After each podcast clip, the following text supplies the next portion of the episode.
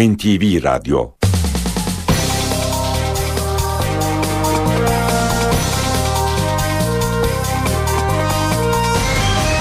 İşe giderken.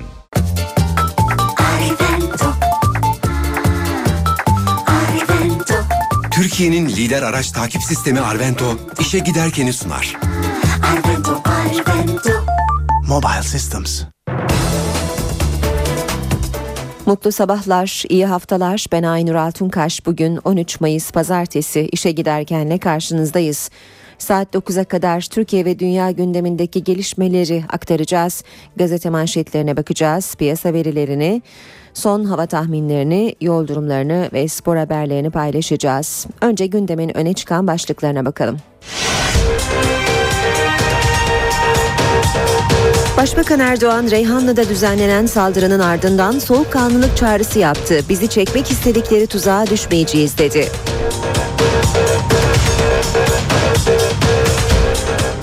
Reyhanlı'daki incelemenin ardından konuşan İçişleri Bakanı Muammer Güler, yurt dışından getirilen bombaların araçlara Türkiye'de yüklendiğini söyledi. Başbakan Yardımcısı Beşir Atalay, Reyhanlı'daki saldırıyla ilgili gözaltına alınan 9 kişinin Türk vatandaşı olduğunu ve zanlıların eylemi itiraf ettiklerini açıkladı.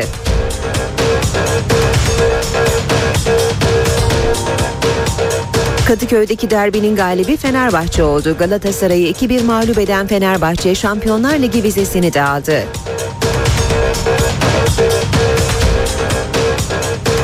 Derbi maçın ardından İstanbul Edirnekapı'da Fenerbahçeli bir taraftar bıçaklanarak öldürüldü. Polis güvenlik kameralarını inceliyor.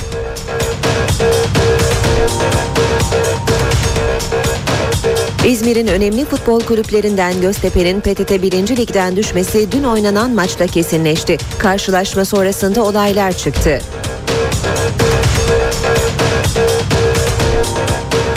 Uşak'ta Çevik Kuvvet zabıta memurlarına uygulamalı biber gazı eğitimi verdi. Biber gazına maruz kalan zabıta memurları zor anlar yaşadı.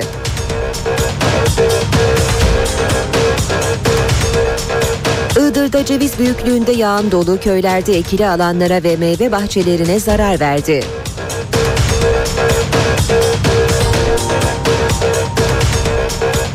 Pakistan'da Pervez Müşerref'in darbesiyle görevden alınan eski Başbakan Nawaz Şerif'in partisi seçimlerden birinci parti olarak çıktı.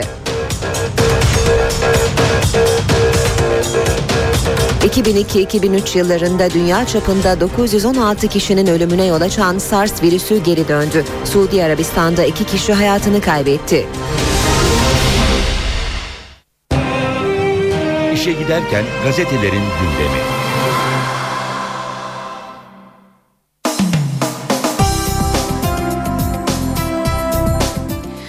Reyhanlı'daki bombalı saldırıların ardından gelişmeler gazetelerde, manşetlerde.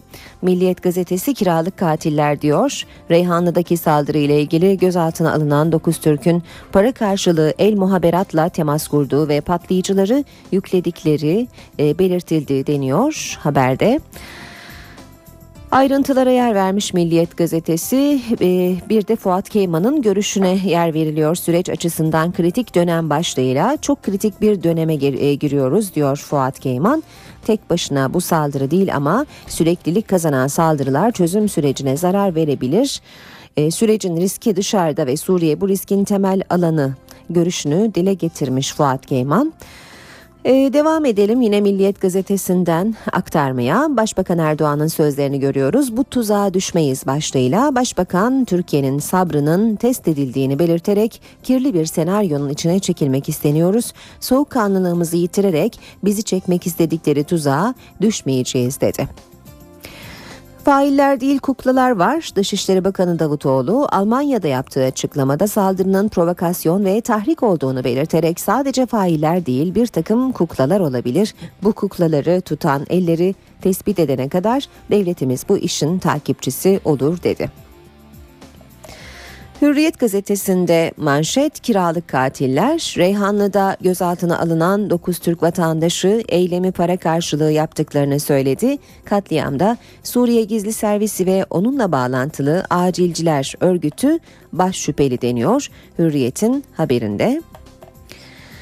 Devam edelim yine Reyhanlı'daki saldırıya ilişkin haberlerle. Aynı haberi katliam emri sırtlandan başlığıyla Vatan da manşetten veriyor. Reyhanlı'daki saldırılarla ilgili 9 Türk gözaltına alındı. Hepsi THKPC'nin acilciler koluna üye, başlarında sırtlan lakaplı Hataylı Mihraç Ural var.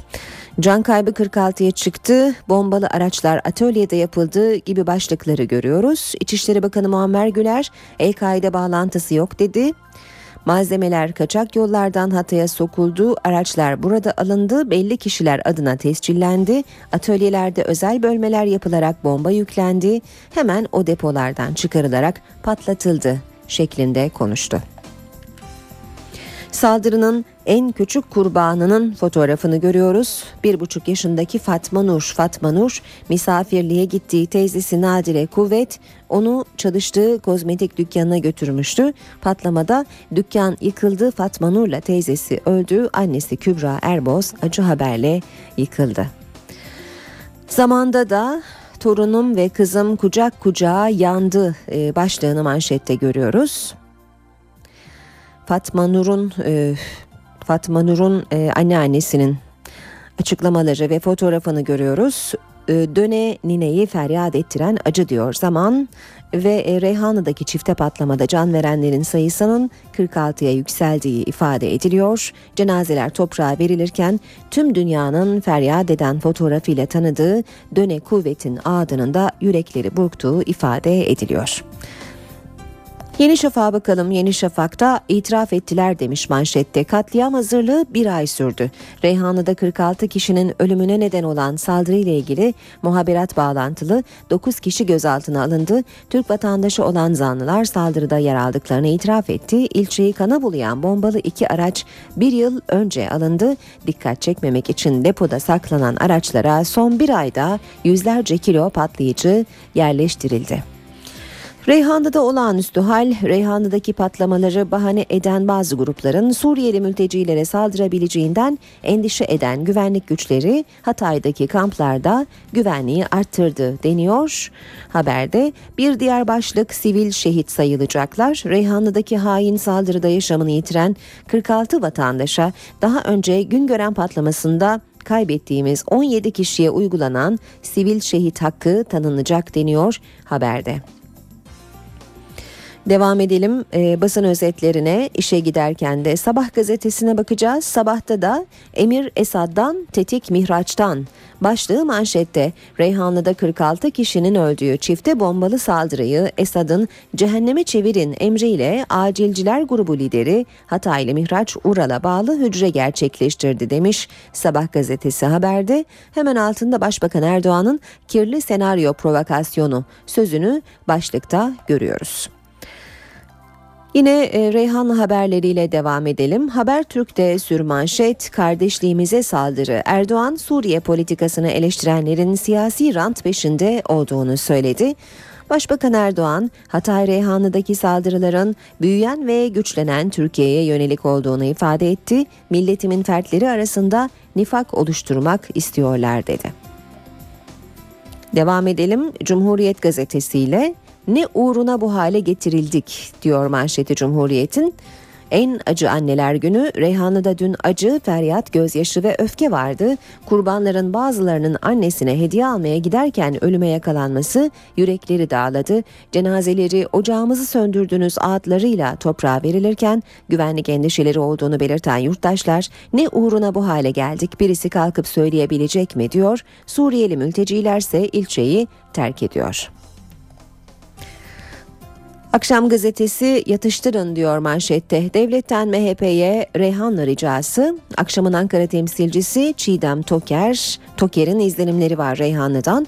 Vekillerle, esnafla, tanıklarla konuşulmuş. Taziye evlerine gidilmiş. Acıyı paylaşan MHP Hatay Milletvekili Şefik Çirkin'in sözleri Ankara'nın duruşunu özetledi. Halkın yatıştırılması konusunda devletin bizden ricası oldu. Bu zaten görevimiz. Reyhanlı büyük bir acıyla sarsıldı. Bir de kalkışma denebilecek olaylarla anılmamalı. Reyhanlı haberleri hemen hemen tüm gazetelerin manşetlerinde. Yanı sıra gazetelerde gördüğümüz ortak başlıklardan biri dün oynanan Fenerbahçe Galatasaray derbisine yönelik "Akşamla devam edelim, Kadıköy'ün şampiyonu" demiş akşam sürmanşette. Saracoğlu'nda nefes kesen sezonun son derbisi Fenerbahçe'nin diyor. Milliyet bu derbi unutulmaz demiş. 14 yıldır Fenerbahçe'yi Kadıköy'de yenemeyen Galatasaray yine aynı kaderi yaşadı. Heyecanı, temposu ve çıkan olaylarla derbi tarihe geçti. Devam edelim. Üzülen yok diyor Hürriyet gazetesi de Fenerbahçe Galatasaray derbisine ilişkin haberinde. Habertürk gazetesi ise Kadıköy gururu demiş ve haberi manşetine almış. Fenerbahçe Kadıköy'de bir gurur gecesi daha yaşadı. Müthiş derbiye şampiyon çıkan Galatasaray'ı dize getirdi. Şaşırtan kutlama, Galatasaraylı futbolcular şampiyonluk kutlaması yapınca tribünler protesto etti. Fenerbahçeli futbolcular gerilen tribünleri susturup seyircisini alkışladı. Kocaman Galatasaraylı futbolcuları döktükleri ter ve başarıları için kutlarım dedi. Hoca rakibin şaşırtan kutlamasını ise centilmence bulmadığını söyledi. Devam ediyoruz gazetelerin ortak başlıklarına bakmaya. Radikal gazetesi Fenerbahçe şampiyonu yendi demiş. Kadıköy'de gelenek bozulmadı. Ev sahibi Kanarya geçen hafta şampiyonluğunu ilan eden Aslan'ı ve Bon'un golleriyle 2-1 yendi deniyor bu haberde de. Gündemde öne çıkan gelişmelere yakından bakalım. Başbakan Tayyip Erdoğan, Reyhanlı'da düzenlenen saldırının ardından soğukkanlılık çağrısı yaptı. "Bizi çekmek istedikleri tuzağa düşmeyeceğiz" dedi. Başbakan sorumluların er ya da geç hesap vereceğini söyledi. Suriye'nin Banyas kentinde yaşanan katliama sessiz kalamayacaklarını da söyleyen Erdoğan, "Susmaktansa başbakanlığı bırakırım" dedi.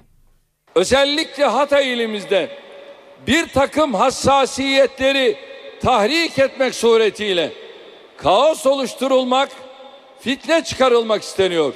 Bizi Suriye'deki kanlı bataklığın içine çekme yönündeki her provokasyon, her tahrik eylemi karşısında son derece soğukkanlı olmak zorundayız." Partisinin İstanbul'da düzenlediği Anneler Günü etkinliğine katılan Başbakan Recep Tayyip Erdoğan gündeme dair açıklamalarda bulundu. "Bu saldırılar kanlı Baas rejiminin işbirlikçilerine fırsat verme saldırılarıdır. Bu saldırılar Türkiye'deki eli kanlı terör örgütlerine kan ikmali yapma niyetli saldırılardır. Bu saldırılar Suriye politikamıza yönelik saldırılar değil, bölgede güçlenen, gücünü hissettiren, büyüyen bir Türkiye'ye yönelik saldırılardır." Başbakan Erdoğan saldırıların sorumlularının er ya da geç bedel ödeyeceklerini söyledi. "Büyük devletler kendilerine yapılanın cezasını misliyle verir ama vakti zamanı gelince verirler. Reyhanlı'da şehit edilen kardeşimin de, Suriye'de şehit edilen 100.000'e yakın kardeşimin de kanı asla yerde kalmayacaktır." Suriye'nin Banyas kentinde yaşanan katliama sessiz kalmayacaklarını vurgulayan Erdoğan, "Susmaktansa başbakanlığı bırakırım" dedi. "Eğer ben minicik cansız bedenler için sesimi yükseltmeyeceksem olmaz olsun böyle siyaset. O bebeklerin, o çocukların, o annelerin işler acısı manzarası karşısında susmaktansa ben Türkiye Cumhuriyeti Başbakanı kimliğimi şu kürsüye bırakır, çeker giderim." Saldırıların Türkiye'de barış içinde yaşayanları tahrik etmek niteliğiyle yapıldığını söyleyen Başbakan Erdoğan, "Eğer bir tek Suriyeli misafire dil uzatılırsa saldırganlar kazanmış demektir" dedi. Reyhanlı'daki saldırının ardından bölgede inceleme yapan İçişleri Bakanı Muammer Güler, bomba yüklü araçların nasıl hazırlandığına dair bilgiler verdi. Güler, bombaların yurt dışından geldiğini ancak araçlara Türkiye'de yüklendiğini söyledi. Bölgede inceleme yapan bir diğer isim, Başbakan Yardımcısı Beşir Atalay da gözaltındaki 9 kişinin Türk vatandaşı olduğunu ve zanlıların eyleme itiraf ettiklerini belirtti. "Malzemelerin kaçak yollardan Hatay'a sokulduğunu, araçların burada alınarak belli kişiler adına teslimin yapıldığını ve belli bazı iş yerlerinde, atölyelerde özel bölmeler yapılarak bomba yüklendiğini ve yine maalesef bu işe yardım yasaklık yapan kişilerle hemen o yapılardan çıkarılarak olay yerine getirilip kısa süre içerisinde patlatıldıklarını tespit ettik. İçişleri Bakanı Muammer Güler, Hatay Reyhanlı'daki saldırıların hazırlanış şekliyle ilgili bilgi verdi. Soruşturmada gelinen noktayı aktardı. Ankara'dan destekli bütün istihbarat birimlerinin çalışmalarıyla da sabaha kadar süren bu takip sonucunda 9 kişi gözaltına alınmıştır. Bunların özellikle birkaç tanesinin bizzat bu olayın planlayıcısı, keşif yapan, bu araçları saklayan kişiler olduğunu da tespit etmiş durumdayız. Bakan Güler saldırıyı düzenleyen örgüte isim vermeden değindi. Olayın Suriye'deki rejim yanlısı örgütlerle ve açıkça ifade ediyorum El Muhaberat örgütüyle yakın irtibat içinde olan, isimlerini bildiğimiz, faaliyetlerini bildiğimiz örgüt tarafından gerçekleştirilmiştir. Güler 452 iş yeri ve 300'e yakın konutta hasar meydana geldiğini ve bu zararın hükümet tarafından karşılanacağını da söyledi. Başbakan Yardımcısı Beşir Atalay da zanlıların eylemi itiraf ettiklerini belirtti. Hepsi bizim vatandaşımız. Hepsi bizim vatandaşımız. Türkiye Cumhuriyeti vatandaşı. Ölenlerden 38'inin kimliği tespit edildi. 35'inin Türk, 3'ünün ise Suriyeli olduğu belirlendi. Sağlık Bakanı Mehmet Müezzinoğlu da hastanelerdeki 55 yaralıdan ikisinin hayati tehlikesinin sürdüğünü açıkladı. Adalet Bakanı Sadullah Ergin ise provokasyon uyarısı yaparak halkı birlik olmaya çağırdı. Bakanlar sınırda güvenlik zafiyeti olup olmadığı konusunda inceleme yapıldığını belirtti. Yayın yasağının da soruşturmanın selametini ve toplum psikolojisini korumak için alındığını ifade etti.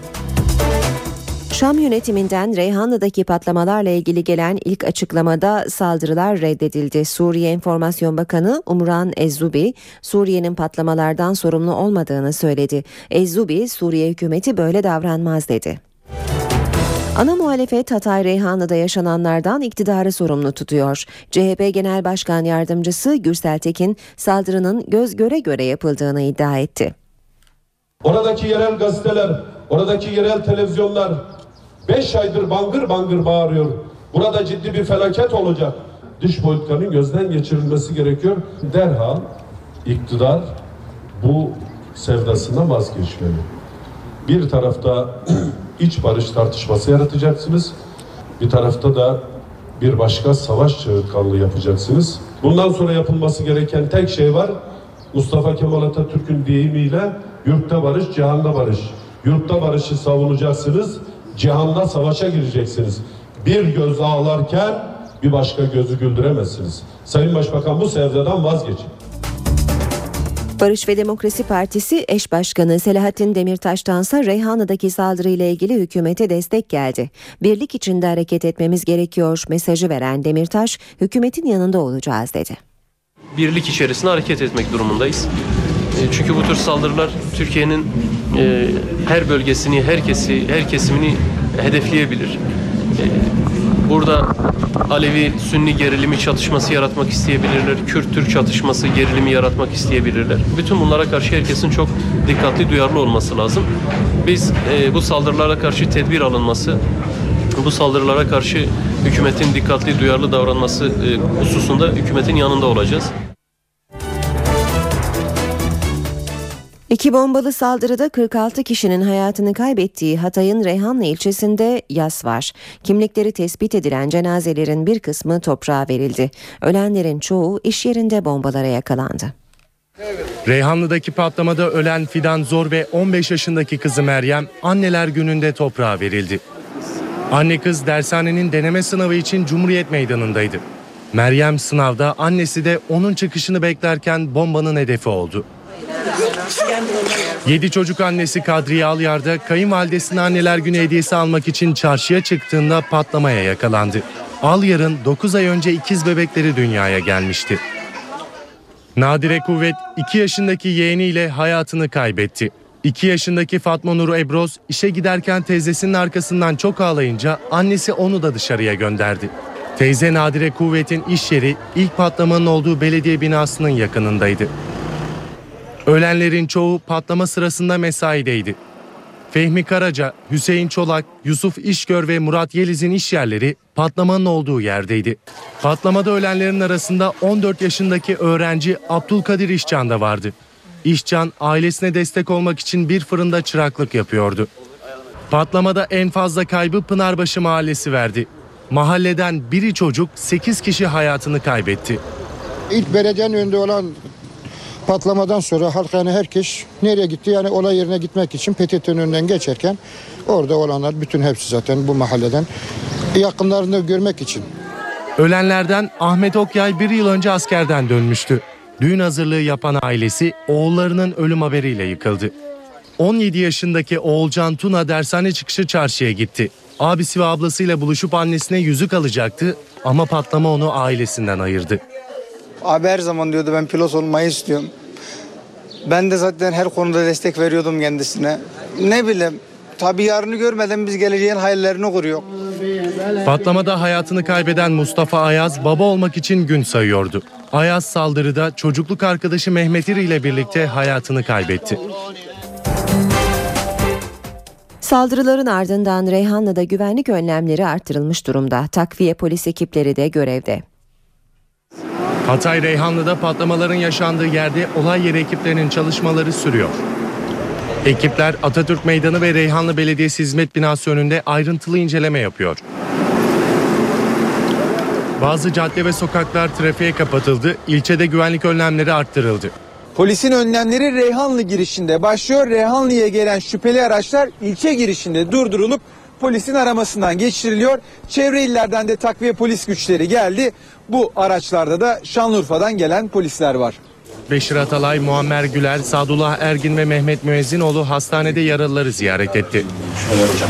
Patlamalarda hayatını kaybedenlerden kimlik tespiti yapılanların cenazeleri ailelerine teslim edildi. İlçe merkezinde taziye çadırları kuruldu. Patlama sonrasında Reyhanlı tedirgin. Mustafa Kemal Üniversitesi'nin Reyhanlı yerleşkesinde eğitime bir hafta ara verildi. Bazı üniversite öğrencileri ilçeden ayrılmaya başladı. Dedik bu durumda biz yani derslere falan, sınavlara giremeyiz dedik. Ailelerimiz merak ediyor falan dedik. Biz de şu an işte gördüğünüz gibi memleketlere gidiyoruz. İlçe halkı gerekli olmadıkça evlerinden çıkmamaları konusunda uyarılıyor.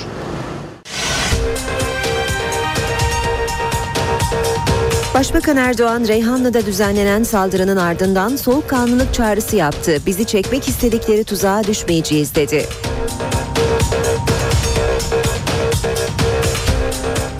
Reyhanlı'daki incelemenin ardından konuşan İçişleri Bakanı Muammer Güler, yurt dışından getirilen bombaların araçlara Türkiye'de yüklendiğini söyledi. Başbakan Yardımcısı Beşir Atalay, Reyhanlı'daki saldırıyla ilgili gözaltına alınan 9 kişinin Türk vatandaşı olduğunu ve zanlıların eylemi itiraf ettiklerini açıkladı.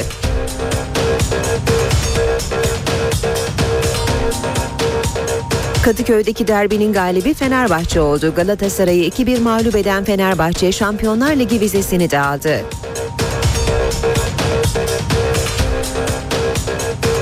Derbi maçın ardından İstanbul Edirnekapı'da Fenerbahçeli bir taraftar bıçaklanarak öldürüldü. Polis güvenlik kameralarını inceliyor.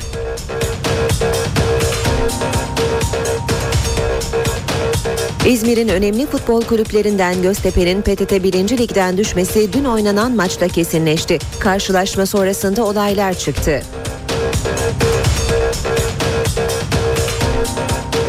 Uşak'ta Çevik Kuvvet zabıta memurlarına uygulamalı biber gazı eğitimi verdi. Biber gazına maruz kalan zabıta memurları zor anlar yaşadı.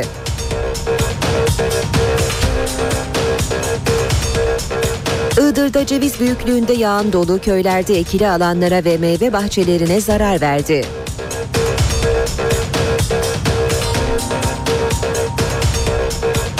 Pakistan'da Pervez Müşerref'in darbesiyle görevden alınan eski Başbakan Nawaz Şerif'in partisi seçimlerden birinci parti olarak çıktı. 2002-2003 yıllarında dünya çapında 916 kişinin ölümüne yol açan SARS virüsü geri döndü. Suudi Arabistan'da 2 kişi hayatını kaybetti.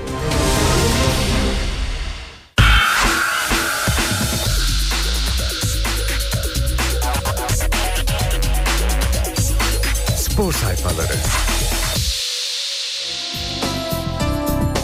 Gazetelerin spor sayfalarında derbi haberleri var. Fenerbahçe Galatasaray derbisinde gülen renkler sarı lacivert oldu. Klasik eser demiş Milliyet haberinde. Fenerbahçe Kadıköy'deki Galatasaray zaferlerine bir yenisini ekledi. Sarı lacivertli ekip ezeli rakibi önünde maça iyi başlamasına rağmen Burak Yılmaz'ın penaltı golü şok etkisi yarattı. Çabuk toparlanan ev sahibi ve bunun üst üste attığı 2 golle ayağa kalktı. Tekmelerin, kırmızı kartların havada uçuştuğu ikinci yarı skor değişmeyince Fenerbahçe lig ikinciliğini garantiye aldı. Kırılma anının 37. dakika olduğunu söylüyor Milliyet. Eboye'nin Fenerbahçe'nin Vebo'yla attığı 2. gol öncesi yerde kalması kırılma anı olarak gösteriliyor. Hakem Çakır'ın devam kararı maçın kırılma anı oldu diyor. Kadıköy'den çıkış yok. Fenerbahçe Şükrü Saracoğlu stadında Galatasaray'a 14, Beşiktaş'a ise 9 maçtır kaybetmiyor. Cüneyt Çakır'ın performansı formsuzdu başlığıyla yer almış Milliyet'te. Cüneyt Çakır derbideki yönetimiyle formundan çok uzak olduğunu gösterdi. Otoriteyi hiç sağlayamadı. Kontrolü daha maçın başında elinden kaçırdı. Çakır'ın tartışılan pozisyonlarını şöyle sıralıyor Milliyet, birkaç tanesini aktaralım. Galatasaray'a verilen penaltıda Çakır'ın kararı doğruydu. Top Gökhan'ın eline çarpmıştı. Fenerbahçe'nin ilk golünden önce orta sahada Hamit Altıntop'a yapılan bir faul vardı. Sarı lacivertli takımın 2. golünden önce de Vebo'nun Eboye'ye arkadan yaptığı harekete faul çalmalıydı. Çakır bu pozisyonu da atladı. Ceza alanı içinde Riera'nın kayta yaptığı harekete penaltı kararı verilmeliydi diye sıralıyor bu hataları Milliyet gazetesi. Gerilim filmi başlığı var yine. Fenerbahçeli Volkan Demirel ile Galatasaraylı Sabri Sarıoğlu birbirine girdi. İkisi de birbirinin boğazına sarılınca futbolcular kırmızı kartla oyun dışı kaldı. Tribünden atılan yabancı maddelerden dolayı da oyun 5 dakika durdu. Devam edelim. Yine Milliyet gazetesinden aktarmaya, fotoğraflarla da maçın öyküsü yer alıyor Milliyet'te. Çakır'a öfke başlığı var. Derbiden sonra Galatasaray cephesinde hakeme büyük bir tepki vardı. Cüneyt Çakır'ın takdir haklarını Fenerbahçe'den yana kullandığını kaydeden Tafarel, hakem kendini belli etti dedi. Terim'e ağır sözler. Fenerbahçeli taraftar maçı protokolden izleyen Fatih Terim'e küfürlü tezahüratta bulundu. Tribünler Hasan Şaş ve Ümit Davala'ya da çok büyük tepki gösterdiler. Linç edildim başlığını görüyoruz yine Milliyet'te. Aykut Kocaman, belediye maçı sonrası Galatasaray ile ilgili sözlerinden dolayı belli bir kesim tarafından linç edildiğini, hedefe konulduğunu söyledi. Sahadaki kutlama insanlara pek çok şeyi anlatıyor diye düşünüyorum dedi. Olağanüstü hal Şükrü Saracoğlu stadında dün güvenlik üst düzeydeydi. Tribünlerin önünde taraftara dönük özel güvenlik elemanları oturtuldu. Hemen arkalarında ise yine taraftara dönük çevik kuvvet personeli sahayı çevreledi. Devam edelim diğer haberlerle. Milliyet'te istifası cebinde başlığı var. Beşiktaş yönetiminin tavrı ve tribünlerin aleyhte tezahüratı teknik direktör Aybaba'yı pes ettiriyor. Başarılı çalıştırıcının Kayseri karşılaşmasının ardından istifa edebileceği dile getirildi. Feda olsun Beşiktaş, konserler nedeniyle zemini düzeltmek zorunda kalacak, kırılan koltukları tamamlayacak. Siyah beyazlı yöneticiler feda olsun Beşiktaş taraftarına, masraf olacak ama taraftarımızın o mutluluğunu görmeye değer ifadesini kullandılar. Tarih yazarı Filip Olosko, İnönü'de son golü atan Slovak oyuncu Beşiktaş tarihine daha önceden de geçtiğini hatırlattı. UEFA Avrupa Ligi'nde siyah beyazların 100. golünü atma şerefine de ulaştım diye konuştu. Rüya sona erdi. Emekliye ayrılmaya karar veren Manchester United'ın 27 yıllık hocası Ferguson, Düşler Tiyatrosu olarak anılan Old Trafford'da son maçına çıktı. Ev sahibi ekibin Swansea'yi 2-1 mağlup ettiği karşılaşmayla bir devrin perdesi resmen kapandı.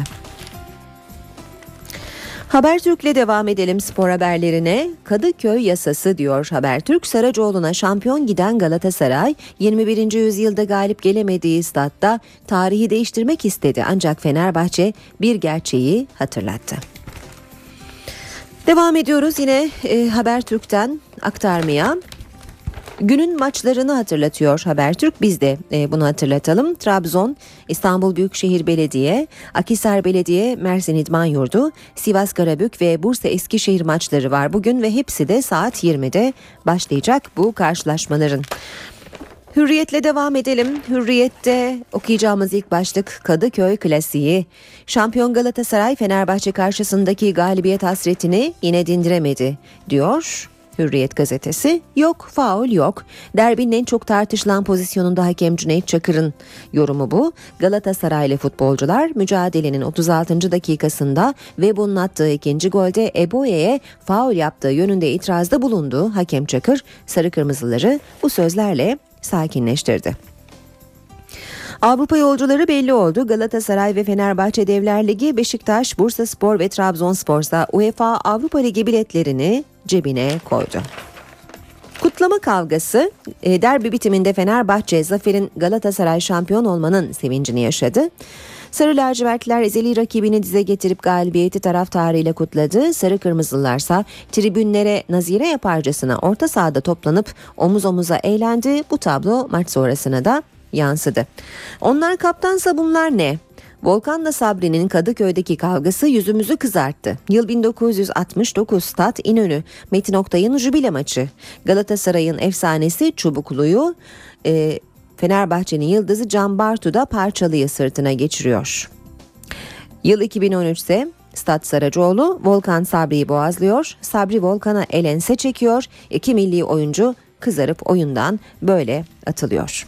Çocukken zaten kaleciydim. Volkan'ın kızarmasıyla kaleye geçen yıldız oyuncu Mehmet Topal file bekçiliğine çok da uzak olmadığını söyledi. Kocaman kenarda, Emre sahada provoke etti. Galatasaray kaleci antrenörü Tafarel sarı lacivertlileri topa tuttu. Maç genelinde negatif bir görüntünün ortaya çıktığını vurgulayan Brezilyalı futbol adamı, "Attığımız golden sonra bir şişe atıldı. Bu birini öldürebilirdi," dedi. Arenada olanlar konuşulmuyor. Türkiye'de centilmenlik hareketleri hep Fenerbahçe'den bekleniyor. Sarı lacivertlerin teknik direktörü Aykut Kocaman, Galatasaraylı futbolcuları akıttıkları alın teri ve başarılarından ötürü kutladığını belirterek, Türk Telekom Arena stadında yaşananlar konuşulmuyor, orada bir abluka oluyor dedi. Spor haberlerini böylece bitiriyoruz. Türkiye ve dünya gündemine bakmaya devam edelim. İşe giderken. Derbi maçın ardından İstanbul'da Fenerbahçeli bir taraftar bıçaklanarak öldürüldü. Olay Edirnekapı metrobüs durağı yakınında meydana geldi. Maç çıkışı evine giden Burak Yıldırım adlı genç saat 22.30 sıralarında metrobüs durağı çıkışındaki Mehmet Akif Ersoy şehitliğinde bıçaklanarak ağır yaralandı. 20 yaşındaki genç yakındaki Bezmi Alem Vakıf Üniversitesi Tıp Fakültesi Hastanesi'ne kaldırıldı. Ancak burada yapılan tüm müdahaleye rağmen kurtarılamadı. Polis genç taraftar Burak Yıldırım'ı bıçaklayarak öldüren kişi ya da kişileri yakalamak için geniş çaplı araştırma başlattı. Çevredeki güvenlik kameraları inceleniyor. Fenerbahçe Kulübü de internet sitesinden bir başsağlığı mesajı yayınladı. İzmir'in en önemli futbol kulüplerinden Göztepe'nin PTT 1. Lig'den düşmesi dün oynanan maçla kesinleşti. Karşılaşma sonrasında stat ve çevresinde olaylar çıktı. Göztepe Teknik Direktörü'nün de aralarında olduğu onlarca kişi hastanelik oldu. Göztepe'nin PTT 1. Lig'den düşmesinin kesinleştiği maçın ardından stat ve çevresi savaş alanına döndü. Olaylar Göztepe'nin kendi sahasında Tavşanlı Linyitspor'a 1-0 yenildiği maçın sonlarında tribünde başladı. Protokol tribününe saldıran bir grup Göztepe taraftarı bitiş düdüğüyle koltukları kırıp sahaya attı. Stat içinde başlayan olaylar dışarıda da devam etti. Polis gruba tazikli su ve biber gazıyla müdahale etti. Baygınlık geçirenler oldu, basın mensupları da gazdan etkilendi. Çok sayıda Göztepe taraftarı ve polis yaralandı.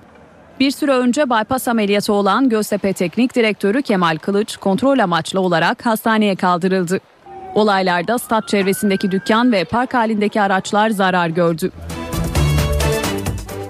Uşak'ta Çevik Kuvvet zabıta memurlarına uygulamalı biber gazı eğitimi verdi. Biber gazına maruz kalan zabıta memurları zor anlar yaşadı. Zabıtanın biber gazıyla imtihanı zorlu geçti. Bir dakika, kalmıyoruz ya. Uşak'ta zabıta memurları polisten biber gazı eğitimi aldı. Polis biber gazının nasıl sıkılacağını uygulamalı olarak gösterdi ama bu durum zabıtalar için biraz zor oldu. Kursa katılan zabıtalar biber gazından etkilendi.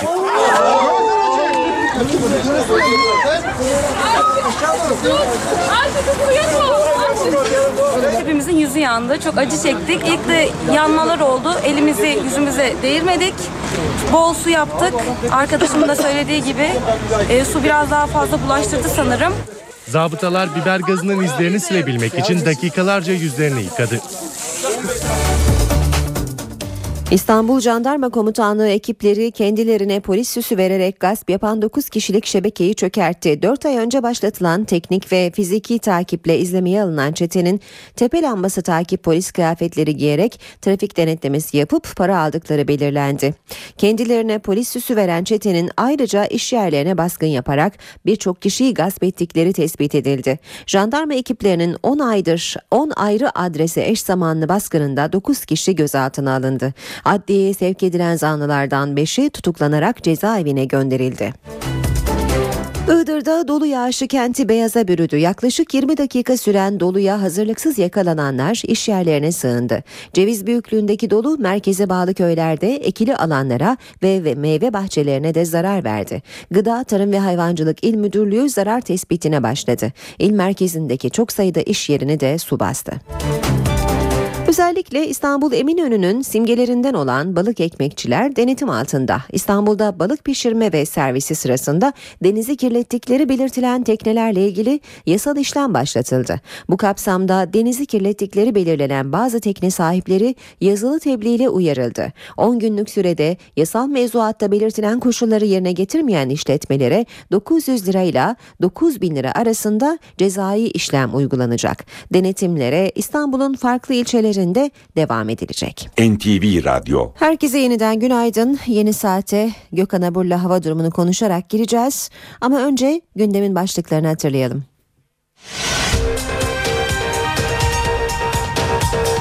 Başbakan Erdoğan, Reyhanlı'da düzenlenen saldırının ardından soğukkanlılık çağrısı yaptı. Bizi çekmek istedikleri tuzağa düşmeyeceğiz dedi.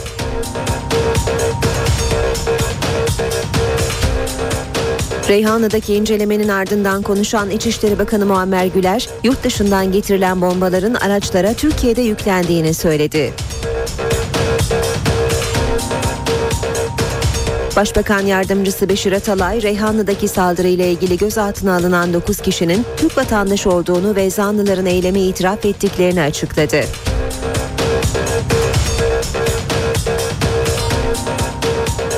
Kadıköy'deki derbinin galibi Fenerbahçe oldu. Galatasaray'ı 2-1 mağlup eden Fenerbahçe Şampiyonlar Ligi vizesini de aldı.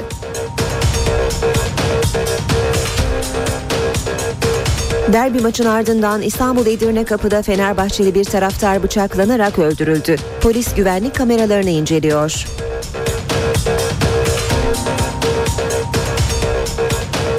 İzmir'in önemli futbol kulüplerinden Göztepe'nin PTT 1. Lig'den düşmesi dün oynanan maçta kesinleşti. Karşılaşma sonrasında olaylar çıktı.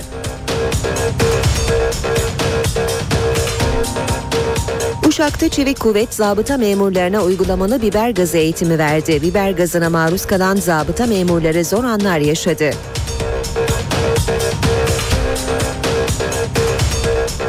Iğdır'da ceviz büyüklüğünde yağan dolu köylerde ekili alanlara ve meyve bahçelerine zarar verdi.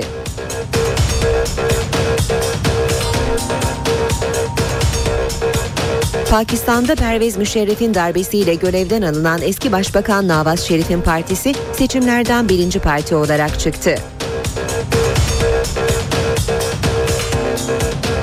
2002-2003 yıllarında dünya çapında 916 kişinin ölümüne yol açan SARS virüsü geri döndü. Suudi Arabistan'da 2 kişi hayatını kaybetti. Gökhan Abur'la birlikteyiz. Günaydın Sayın Abur. Günaydın.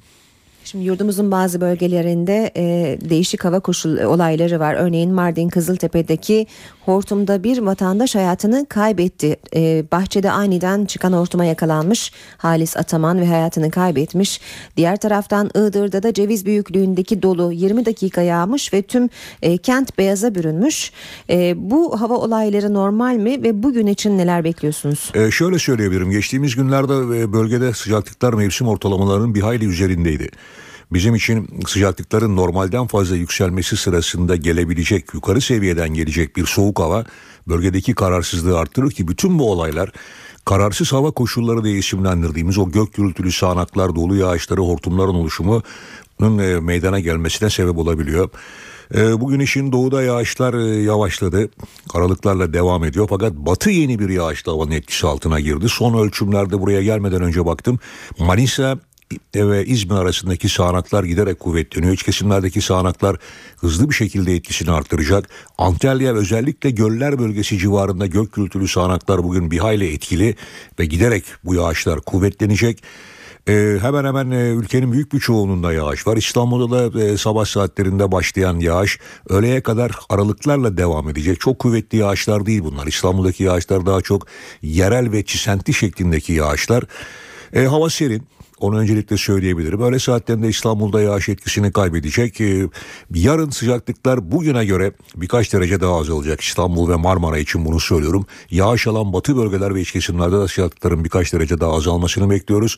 Çarşamba günü Marmara yeniden kuvvetli yağışların etkisi altına girecek ki bu yağışlar İstanbul'da da kendini hissettirecek ve ülke genelindeki yağışlar haftanın ilk 3 günü yer yer kuvvetli olmak üzere devam edecek ve hafta sonuna doğru haftanın ikinci yarısından itibaren Güney Ege ve Batı Akdeniz'de sıcaklıklar yükselirken yağışlar da iç kesimlere ve doğuya doğru çekilmeye başlayacak ve hafta sonu batı bölgelerde sıcaklıklar hızlı bir şekilde yükselirken yağışlar da Doğu Anadolu'nun doğusuna doğru çekilerek daha sonra tamamen etkisini kaybedecek. Ama bu 3 gün hem hava oldukça serin hem de yağışlar yer yer kuvvetli olarak devam edecek. Su baskını riski var mı derseniz evet, İç Ege'de var. İzmir-Manisa arasında yine kuvvetli yağışlardan dolayı yer yer su baskınları görülebilir. Göller bölgesi oldukça riskli. Böyle bir hava yaşıyoruz, tamamen kararsız hava koşulları. Evet, Gökhan Abur, teşekkür ediyoruz. Ben teşekkür ediyorum. İşe giderken gazetelerin gündemi. Reyhanlı'daki bombalı saldırılar bugün tüm gazetelerin manşetlerinde. Milliyet kiralık katiller diyor manşetinde. Reyhanlı'daki saldırıyla ilgili gözaltına alınan 9 Türk'ün para karşılığı El Muhaberat'la temas kurduğu ve patlayıcıları yükledikleri belirtildi deniyor haberde. Vatan gazetesi katliam emri sırtlandan demiş. Reyhanlı'daki saldırılarla ilgili 9 Türk gözaltına alındı. Hepsi THKPC'nin acilciler koluna üye. Başlarında sırtlandan lakaplı Hataylı Mihraç Ural var. Can kaybının 46'ya çıktığı ifade ediliyor haberde. Bombalı araçlar atölyede yapıldı başlığı altında İçişleri Bakanı Muammer Güler'in verdiği bilgileri görüyoruz. El-Kaide bağlantısı yok diyen Güler şu bilgileri verdi. Malzeme kaçak yollardan Hatay'a sokuldu. Araçlar burada alındı. Belli kişiler adına tescillendi. Atölyelerde özel bölmeler yapılarak bomba yüklendi. Hemen o depolardan çıkarılarak patlatıldı. Başbakan Erdoğan'ın sözlerini kurulan tuzağa düşmeyeceğiz başlığıyla Vatan'da görüyoruz. Erdoğan Reyhanlı saldırısını tuzak olarak niteledi. Bataklığa girmeyeceğiz dedi. Suriye politikasını eleştirenlere sert çıktı. Banyas'ta bebekler öldürüldü. O manzara karşısında susmaktansa Türkiye Cumhuriyeti Başbakanı kimliğimi şu kürsüye bırakır, çeker giderim dedi. Bakalım Hürriyet gazetesine. Kiralık katiller diyor Hürriyet'te manşette. Reyhanlı'da gözaltına alınan 9 Türk vatandaşı eylemi para karşılığı yaptıklarını söyledi. Katliamda Suriye Gizli Servisi ve onunla bağlantılı acilciler örgütü baş şüpheli. Hayatını kaybedenlerin fotoğrafları ve hikayeleri göze çarpıyor gazetelerde bugün. Zaman gazetesinde manşette torunum ve kızım kucak kucağa yandı başlığını görüyoruz. Dönen ineği feryat ettiren acı. Reyhanlı'daki çifte patlamada can verenlerin sayısı 46'ya yükseldi. Cenazeler toprağa verilirken tüm dünyanın feryat eden fotoğrafıyla tanıdığı Döne Kuvvet'in ağdı yürekleri burktu. Kızıyla torunu Fatma Nur'u toprağa veren dönen ineği Kopan kollarını topladım, yumuşacıktı, 1,5 yaşındaki torunumun suçu neydi diye gözyaşı döktü. Yeni Şafak'la devam ediyoruz. İtiraf ettiler demiş Yeni Şafak manşette. Katliam hazırlığı bir ay sürdü. Reyhanlı'da 46 kişinin ölümüne neden olan saldırıyla ilgili muhaberat bağlantılı 9 kişi gözaltına alındı. Türk vatandaşı olan zanlılar saldırıda yer aldıklarını itiraf etti. İlçeyi kana bulayan bombalı 2 araç 1 yıl önce alındı. Dikkat çekmemek için depoda saklanan araçlara son bir ay daha yüzlerce kilo patlayıcı yerleştirildi. Sivil şehit sayılacaklar. Reyhanlı'daki hain saldırıda yaşamını yitiren 46 vatandaşa daha önce Güngören patlamasında kaybettiğimiz 17 kişiye uygulanan sivil şehit hakkı tanınacak. Hükümet ölenlerin yakınlarına maaş bağlayacak. Tüm şehit yakını ve gazilere su, elektrik ücretlerinde indirim yapılacak. İstihdam hakkı da kazanacak şehit yakınlarına psikolojik destek sağlanacak. Habertürk'te sürmanşet kardeşliğimize saldırı. Erdoğan Suriye politikasını eleştirenlerin siyasi rant peşinde olduğunu söyledi.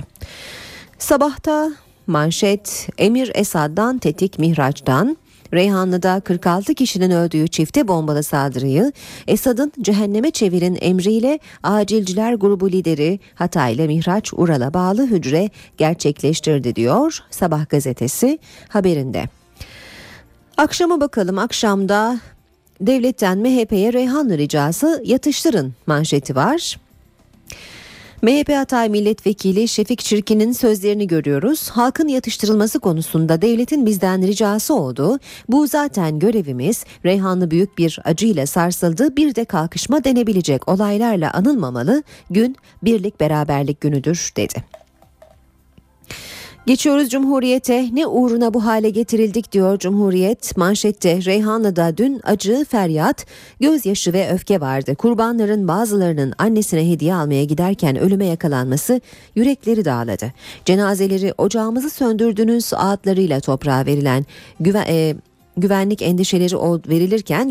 endişeleri olduğunu belirten yurttaşlar ne uğruna bu hale geldik, birisi kalkıp söyleyebilecek mi diyor. Suriyeli mültecilerse ilçeyi terk ediyor. Geçiyoruz Radikal gazetesine. 2 kritik detay demiş Radikal manşette. Reyhanlı'da 46 kişinin öldüğü saldırıda araçlardaki C4 plastik patlayıcı füze başlıklarında kullanılan ve patlamanın gücünü artıran RDX ile patlatılmış. Bir diğer ayrıntı saldırıda kullanılan araçlarınsa 1 yıl önce sıfır olarak alındığı ve trafiğe hiç çıkmadığı belirtildi. En fazla kayıp PTT önündeki 2. patlamada yaşandı. Bugün gazetelerin öne çıkardığı bir diğer başlık Fenerbahçe Galatasaray derbisi. Milliyet bu derbi unutulmaz diyor. 14 yıldır Fenerbahçe'yi Kadıköy'de yenemeyen Galatasaray yine aynı kaderi yaşadı. Heyecanı, temposu ve çıkan olaylarla derbi tarihe geçti. Habertürk manşete taşımış derbiyi Kadıköy gururu başlığıyla Fenerbahçe Kadıköy'de bir gurur gecesi daha yaşadı. Müthiş derbiye şampiyon çıkan Galatasaray'ı dize getirdi. Galatasaraylı futbolcular şampiyonluk kutlaması yapınca tribünler protesto etti. Fenerbahçeli futbolcular gerilen tribünleri susturup seyircisini alkışladı. Derbi haberleri aktarmaya devam edelim gazetelerden. Vatanda üzüleni yok başlığı var. Hürriyet de aynı şekilde bir başlık atmış. Vatan Fenerbahçe şampiyon Galatasaray'ı 2-1 yendi. Lig ikincisi olarak Devler Ligi bileti aldı diyor. Sabri ile Volkan birbirine girdi. Derbinin son dakikalarında birbirine giren Volkan ve Sabri kırmızı kart görünce Kanarya'nın kalesine Mehmet Topal geçti. Fenerli genç öldürüldü. Galatasaraylı taraftarların Edirnekapı'da tartıştıkları Burak Yıldırım adlı genci bıçaklayarak öldürmesi derbiye gölge düşürdü demiş Vatan gazetesi. Ankara gündemi.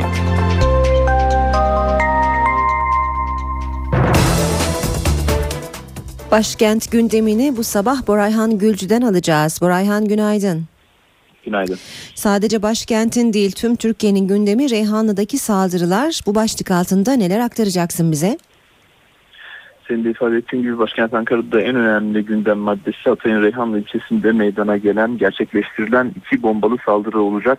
Son açıklamalara göz atacak olursak İçişleri Bakanı Muammer Güler, Suriye'deki rejim yanlısı örgütlerle El Muhaberat örgütüyle yakın irtibat içinde olan, isimlerini bildiğimiz faaliyetlerini bildiğimiz örgüt tarafından olay gerçekleştirilmiştir açıklamasında bulundu. Planlayıcısı araçları saklayanı tespit etmiş durumdayız. Olayın muhaliflerle ve sığınmacılarla ilgili olmadığını tespit etmiş bulunuyoruz dedi. Güler bomba yüklü araçlar konusunda MİT'in uyarısı olduğuyla ilgili soruya ise güvenlik zafiyeti de kendi içimizde değerlendirilmektedir yanıtını verdi. Bugün başkent Ankara'da en önemli gündem maddesi bu saldırılar olacak. Başbakan Tayyip Erdoğan Ankara'da kurmaylarıyla bir araya geliyor. MYK toplantısına başkanlık edecek. Toplantının gündeminde de Reyhanlı'daki gelişmeler ve Suriye'ye karşı atılacak adımlar ve Erdoğan'ın çarşamba günü başlayacak olan ABD gezisi masaya yatırılacak. Erdoğan'ın programı bununla da sınırlı değil. Türkiye Ziraat Odaları Birliği Hizmet Binası'nın açılışını gerçekleştirecek. Daha sonra ise Mısır Cumhurbaşkanı Yardımcısı Ahmet İhsan El Haddad'la Başbakanlık resmi konutta bir araya gelecek Başbakan Tayyip Erdoğan. Cumhuriyet Halk Partisi cephesine bakacak olursak CHP Genel Başkanı Kemal Kılıçdaroğlu da incelemelerde bulunmak üzere Hatay'a gidiyor. Reyhanlı'da yaralıları ziyaret edecek, geçmiş olsun dileklerini iletecek. Hayatını kaybedenlerin ailelerine de bir taziye ziyareti gerçekleştirecek. Daha sonra da bir basın açıklaması yapmasını bekliyoruz Kılıçdaroğlu'nun. Cumhurbaşkanı Abdullah Gül'ün programına bakacak olursak önemli bir konuğu var. Avrupa Konseyi Parlamenter Meclisi Başkanı Jean-Claude Mignon ve beraberindeki heyeti Çankaya Köşkü'nde kabul ediyor. Ekonomi Bakanı Zafer Çağlayan'sa SETA Vakfı tarafından düzenlenen Türkiye-IMF ilişkilerinde yeni dönem başlıklı toplantıya katılacak. Niçin yeni dönem? Bilindiği gibi artık borç sona eriyor. Son 10 yılda ödenen 42 milyar dolarlık rakamın ardından yarın son 400 milyon dolarlık taksitle birlikte IMF ile ilişkiler artık tamamen borç noktasında kapatılacak ve yeni bir dönem açılacak. İşte bu konuya ilişkin ayrıntılarda bugün Ekonomi Bakanı Zafer Çağlayan tarafından kamuoyuna açıklanacak. Son başlığımız Milli Eğitim Bakanlığı'ndan. Milli Eğitim Bakanı Nabi Avcı, Serebral Palsili Çocuklar Derneği ile gerçekleştirilecek Engelsiz Meslek Lisesi Protokol imza törenine katılacak. Evet, başkent Ankara'nın günün öne çıkan başlıkları bu şekilde olacak. Bizler de gün içerisinde canlı yayınlarla tüm bu gelişmeleri aktarmayı sürdüreceğiz. Teşekkür ediyoruz. Borayhan, kolay gelsin. İşe giderken. Gündemde öne çıkan gelişmelere bakmaya devam edelim. Çözüm süreciyle ilgili gelişmeler var sırada. Başbakan Yardımcısı Bülent Arınç çözüm süreciyle ilgili İzmir'de konuştu. Arınç, çekilme sürecinin ardından ne olacak sorusunun cevabını verdi. Yaptığımız iş asimetrik bir iş. Savaş tabirini kullanmayacağım. Çünkü savaş halini onlar istiyorlar. Bu bizim terminolojimiz değil. Asimetrik dediğimiz şey usullere uygun olmayan bir mücadelenin içindeyiz. Ve konvansiyonel silahlarla bu işi yapmıyoruz biz. Şimdilik çözüm süreci konusunda bizim ikinci daha aşama tamamlanmadı. Yani silahlı unsurların çekilmesi yeni başlamış olabilir. Türkiye'de 1800-2000 civarında bunların bulunduğu biliniyor. Bunların şüphesiz her şey göz önünde tutularak dışarıya çıkışları bir kontrol mekanizması içerisinde gidiyor. Ama 93'lerde, 95'lerde, 2000'lerde yaşanan olayların yaşanmaması için ve bu çekilme sürecinin, Türkiye'den çıkma sürecinin tamamlanması için gereken tedbirler alınıyor. Bundan sonra tamamen silahlardan arındırılmak ve fikir, siyaset yolunun açılmasıyla Türkiye'nin tekrar huzura kavuşması gelebilir. Ankara'da 3. Büyük Alevi Kurultayı yapıldı. Kurultaydan çözüm sürecine destek mesajı çıktı. Ancak yeni anayasa ile ilgili eleştiriler de vardı. Yolumuz barış yoludur. Alevi toplumunun adı ağza bile alınmadı. Ankara'daki 3. Alevi Kurultayı'nda ana gündem çözüm süreciydi. Dernekler sürece şartlı destek verdi. Size inat, tam da barışın göbeğindeyiz biz. Çünkü sizin diliniz kimlikleri ayrıştıran bir dildir. Bu kirli savaşta nemenenler görsünler inadına. İnadına görsünler diyorum sevgili arkadaşlar. Akan kanın durması için, kardeş kanının durması için, anaların ağlamaması için bu barışa katkı sunmaya devam edeceğiz. Kurultayda söz alan Alevi dernekleri temsilcileri yeni anayasa konusunda ise hayal kırıklığı içinde. Yıllardır tabanına bizden kaynaklanan, tabanın oyununu alan parti çıkıyor diyor ki Alevilerin eşit şekilde devlet hizmetlerinden faydalanması önerisine hele bir düşünelim bunu diyor. O zaman Alevi toplumu da sandığın başına gittiği zaman bunu düşünmelidir. İnanç özgürlüğü istiyoruz. Kürtlerin ve Alevilerin özgürce yaşadığı bir ülke istiyoruz. Çok mu bir şey istiyoruz? Çözüm süreci ve son teşvik yasası Güneydoğu'ya yatırım taleplerini artırdı. Bölgenin en büyük süt işleme tesisinin temeli Şanlıurfa'da 3 bakanın katıldığı törenle atıldı. Ve bu bölge sadece kendi içerisindeki tüketim ihtiyacını değil, aynı zamanda sınırlarımızın dışındaki bölgede yaşayan insanlar için de bir gıda arzı sağlayabilecek imkana kavuşmuş olacak. Güneydoğu Anadolu'nun en büyük süt fabrikasının temeli Şanlıurfa'da atıldı. Törene bakanlar Mehdi Eker, Nihat Ergün ve Faruk Çelik katıldı. Şanlıurfa'da güzel şeyler oluyor. Bugün de o güzelliklerden bir tanesi gerçekleşirken yine Reyhanlı'daki olay hepimizin bağrına, yüreğine ateş düşürdü. Hepimizi hüzne boğdu. Fabrika 100 bin metrekarelik alana kurulacak, yılda 180 milyon litre süt işlenecek. 250 kişinin istihdam edeceği fabrikanın toplayacağı sütle bölgede yaşayan 5 bin ailenin ekonomisine katkı sunması bekleniyor. Bu yatırım ile İzmir'de başlatılan, Eskişehir'de devam eden toplumsal katkı modelini Güneydoğu Anadolu bölgesine, Şanlıurfa'ya taşımayı amaçlıyoruz. Dev tesis de bölgenin ilk besi üretim alanında kurulmuş olacak. Piyasalara bakalım. Cuma günü BIST 100 endeksi %0,40 kayıpla 89.568 puandan kapandı. Bu sabah dolar güne 1.81, euro 2.35'ten başladı. Euro dolar 1.30, dolar yen 102 seviyesinde. Altının onsu 1433 dolar, külçe altının gramı kapalı çarşıda 84 lira, uluslararası piyasada Brent petrolün varili 103 dolar.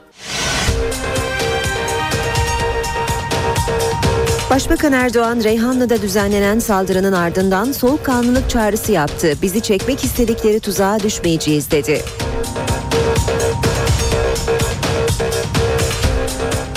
Reyhanlı'daki incelemenin ardından konuşan İçişleri Bakanı Muammer Güler, yurt dışından getirilen bombaların araçlara Türkiye'de yüklendiğini söyledi. Başbakan Yardımcısı Beşir Atalay, Reyhanlı'daki saldırıyla ilgili gözaltına alınan 9 kişinin Türk vatandaşı olduğunu ve zanlıların eylemi itiraf ettiklerini açıkladı.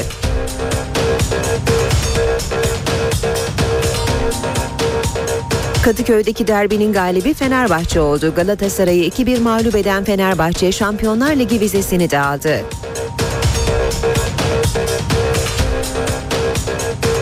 Derbi maçın ardından İstanbul Edirnekapı'da Fenerbahçeli bir taraftar bıçaklanarak öldürüldü. Polis güvenlik kameralarını inceliyor.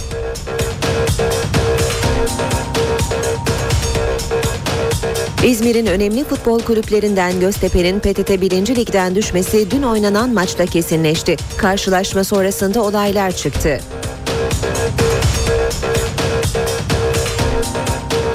Uşak'ta Çevik Kuvvet zabıta memurlarına uygulamalı biber gazı eğitimi verdi. Biber gazına maruz kalan zabıta memurları zor anlar yaşadı.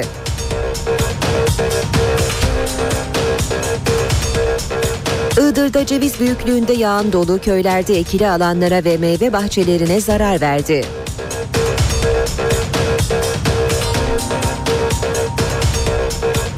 Pakistan'da Pervez Müşerref'in darbesiyle görevden alınan eski başbakan Nawaz Şerif'in partisi seçimlerden birinci parti olarak çıktı. 2002-2003 yıllarında dünya çapında 916 kişinin ölümüne yol açan SARS virüsü geri döndü. Suudi Arabistan'da 2 kişi hayatını kaybetti.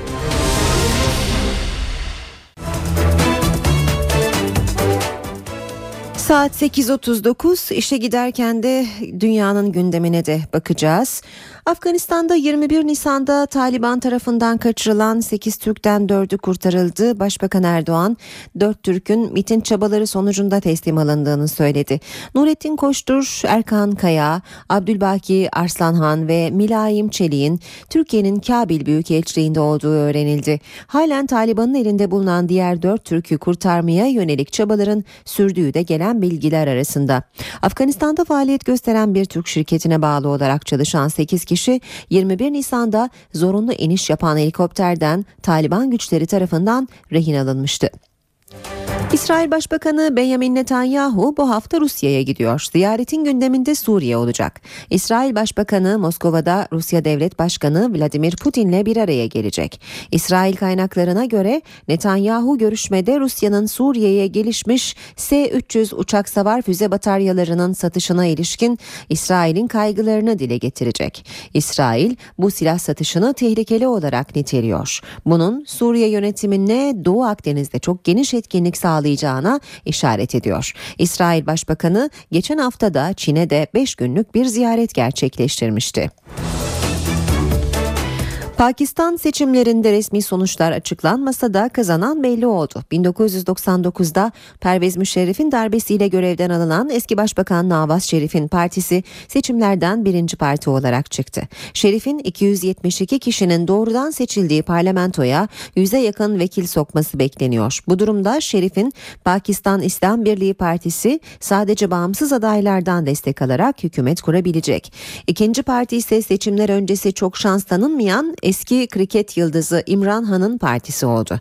Diğer partilerle koalisyon ortaklığına gitmeyeceğini belirten İmran Han, katılımın %60 düzeyinde gerçekleştiği seçimde usulsüzlükler yaşandığını iddia ediyor. Seçimin kaybedeni ise iktidardaki AK Partisi oldu. Ali Asif Zerdari'nin yönettiği parti mecliste yaklaşık 19 koltuk kazandı. Pakistan'da seçim gergin bir atmosferde geçti. Oy verme işlemi öncesi ve sonrasında yaşanan saldırılarda 24 kişi yaşamını yitirdi. Bulgaristan'da da seçim vardı. Bulgar halkı erken genel seçimler için sandık başındaydı. Sandıktan koalisyon çıktı. Sandık çıkış anketlerine göre eski Başbakan Boyko Borisov'un GERB Partisi oyların %31'ini kazanarak sandıktan birinci çıktı. İkinci sırada ise %27'lik oy oranıyla sosyalistler var. Bu sonuçlar ülkede koalisyon hükümetini işaret ediyor. Seçimde Türkleri temsil eden Hak ve Özgürlükler Partisi %11 civarında oy aldı. Avustralya'da eski bir binanın yıkılması için yapılan kontrollü patlama fiyasko ile sonuçlandı. 4000 tonluk binayı yıkmak için 100 kilogram patlayıcı kullanıldı. Ancak patlayıcılar işe yaramayınca devreye iş makineleri girdi. Kentte planlı bir yıkım için 4000 tonluk patlayıcılar dev bir binaya yerleştirilerek infilak ettiriliyor. Ancak 100 kilogramlık patlayıcılar binanın yıkılması için yetersiz kalıyor. Patlamanın ardından yarım yüzyıllık bina 40 dakika boyunca İtalya'daki ünlü Pisa Kulesi gibi yan yattı. Yıkımı gerçekleştiremeyen ekip sonunda yardım istedi. Devreye iş makineleri girdi. İş makinelerinin çalışmasıyla geçmişte depo olarak kullanılan dev bina taş yığınına döndü.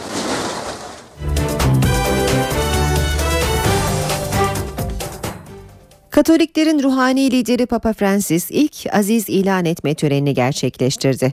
Törende 15. yüzyılda Osmanlı'ya karşı savaşan 800'den fazla Hristiyan aziz ilan edildi. Papa Francis Osmanlı ile savaşan 813 Hristiyan'ı aziz ilan etti. Papa ilk aziz ilan etme töreninde Selefi Papa 16. Benedik'in Şubat ayında aldığı kararı yerine getirdi.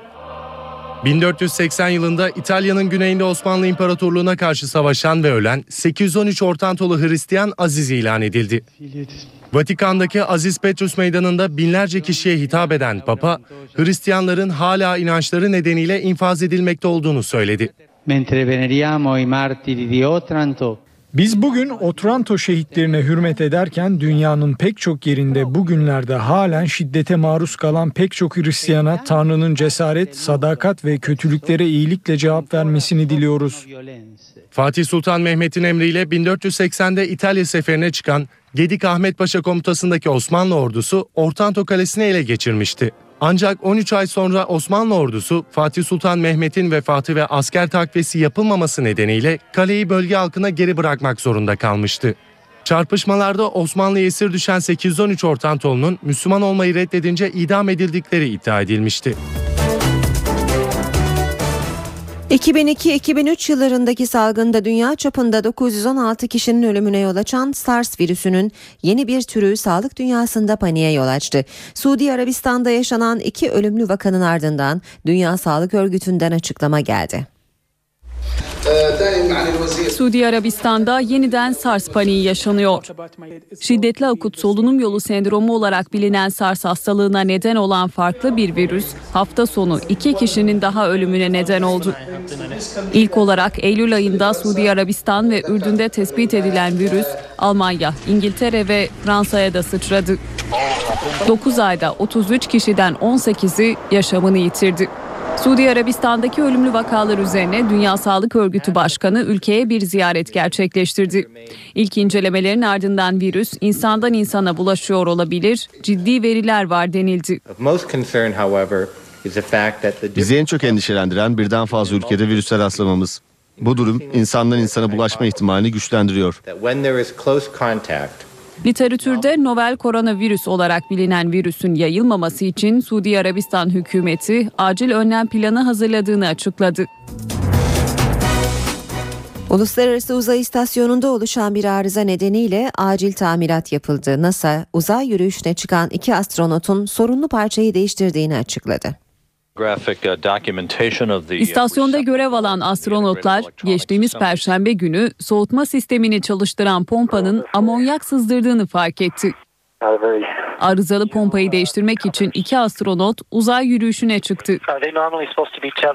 Arızanın istasyondakilerin hayatını riske atmasa da hızlı müdahale gerektirdiğini vurgulayan NASA, sorunlu parçaların planlanandan 1 saat önce başarıyla değiştirildiğini açıkladı.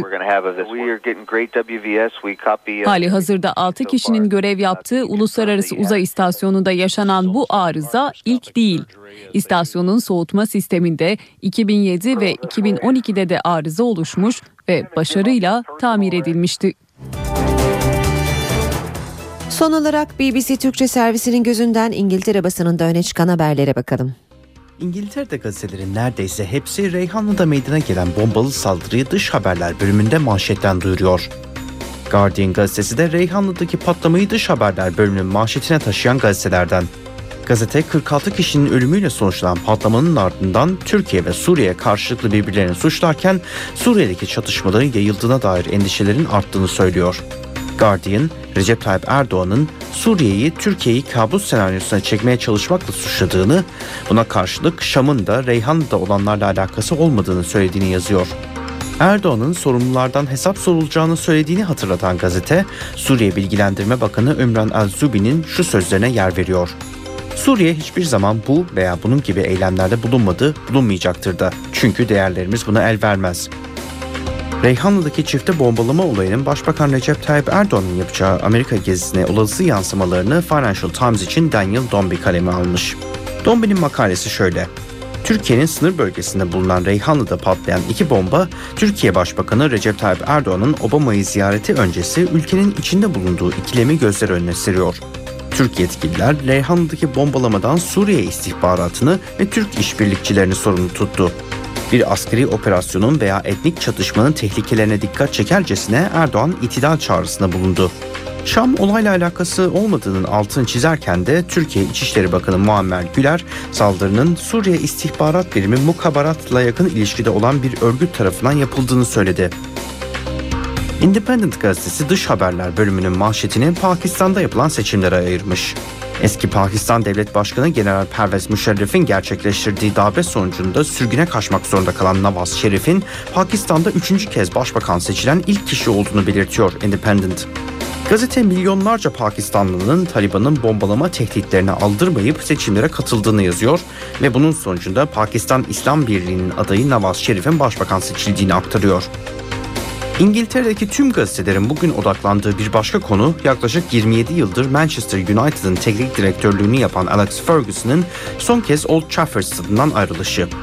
Independent gazetesi Ferguson'ın son kez yeşil sahadan ayrılışının her politikacı, iş adamı, diktatör ve teknik direktörü imrendireceğini yazıyor.